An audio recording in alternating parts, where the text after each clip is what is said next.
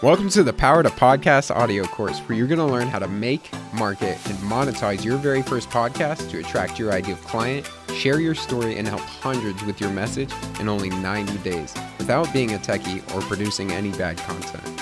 I'm your host, Brandon Stover, and let's get started.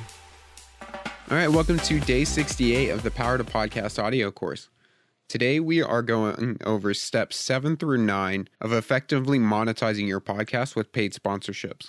And this is really all about creating the actual sponsorship ads. So, you know, once you've found your sponsors, you've gotten that signed agreement around, you've agreed on a price, and everything's ready to go. Um, now it's time to actually create your ads and deliver those.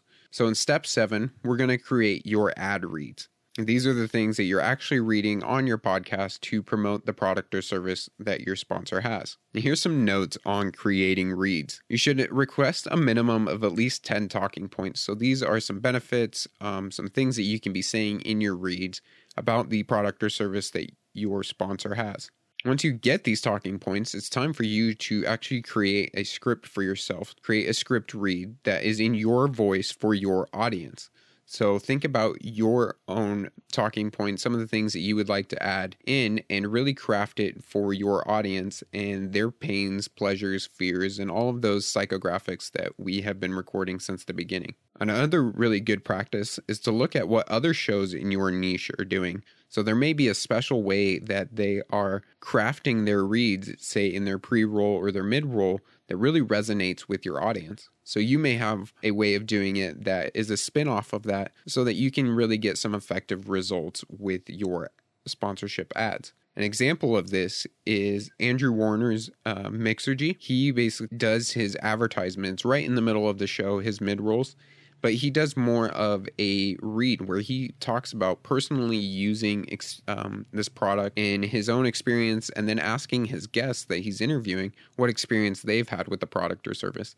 And this gives a really natural transition and doesn't uh, have that break of all of a sudden now we listen to a pre-recorded ad. He's actually doing it live during the episode right in line there. Some other good notes on creating your reads. Definitely add in your personality. Obviously your audience knows and likes and trusts you as the podcast host. And so when you go ahead and put your stamp of approval on there, if you are doing these reads with your personality, they're going to be more likely to take action on that advertisement. Also, tell some of your stories, you know, share your personal experiences with this product or service, or tell your audience how this product or service can make your life better as the podcast host. Again, just remember that this is your show. So make these ads how you want them to be. That's going to resonate with your audience and that's really going to help you deliver your message as well. Now, keeping these things in mind, once you have the talking points from your sponsor, start putting together your unique reads. So, depending on your sponsorship package, that might be a pre roll and a mid roll, or just a mid roll, or maybe all three a pre, mid, and post roll.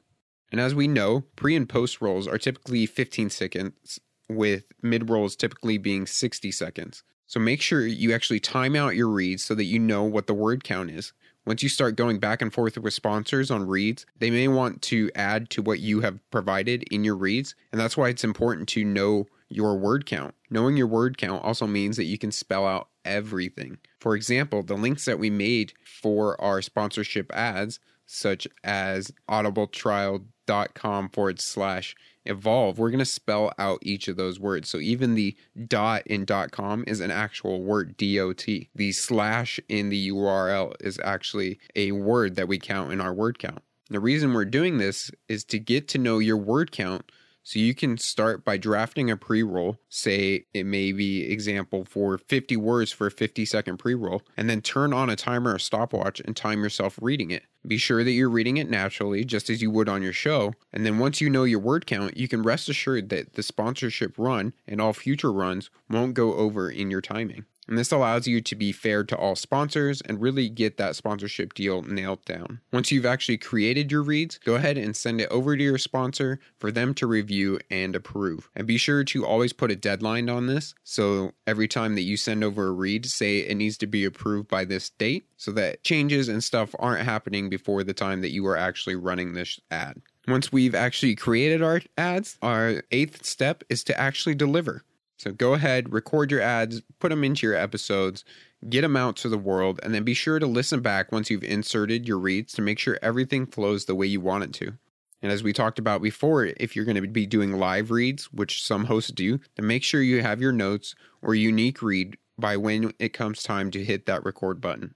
Now, after we have actually delivered our advertisement into the episode, it's gone out to the world. Our last and final step is to actually follow up with your sponsorship again. It's especially important to follow up with them towards the end of the run of their ads. You should not only be doing this to check in to see how the sponsorships are actually going for them, how much return that they're getting on their investment, but also to see if they'd like to continuing sponsoring your show. So, being in constant communication from the beginning, the middle, and the end of running this sponsorship ad is really going to help solidify that relationship between you and the sponsor. And hopefully, they can be a long lifetime sponsor for your podcast. So, that finishes up the nine steps to effectively monetize with paid sponsorships in your podcast. And just as a recap, step one is to bring on the right podcast sponsors. Step two is reaching out and building a relationship with those sponsors. Step three is over deliver to keep them for the long term. Step four is create your ad packages.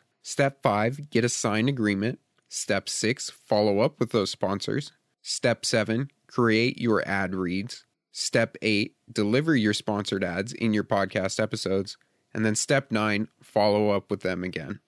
Tomorrow, we're going to be covering how you can put sponsorship ads in places outside of the audio, but still tied to your podcast so that you can get the most out of these sponsorship ads. So I'll see you guys tomorrow. Thank you for listening to the Power to Podcast audio course. To get everything you need to make, market, and monetize your podcast in 90 days, including tutorials, resources, templates, live coaching, and even a private community of podcasters just like you, then visit powertopodcast.com and join today.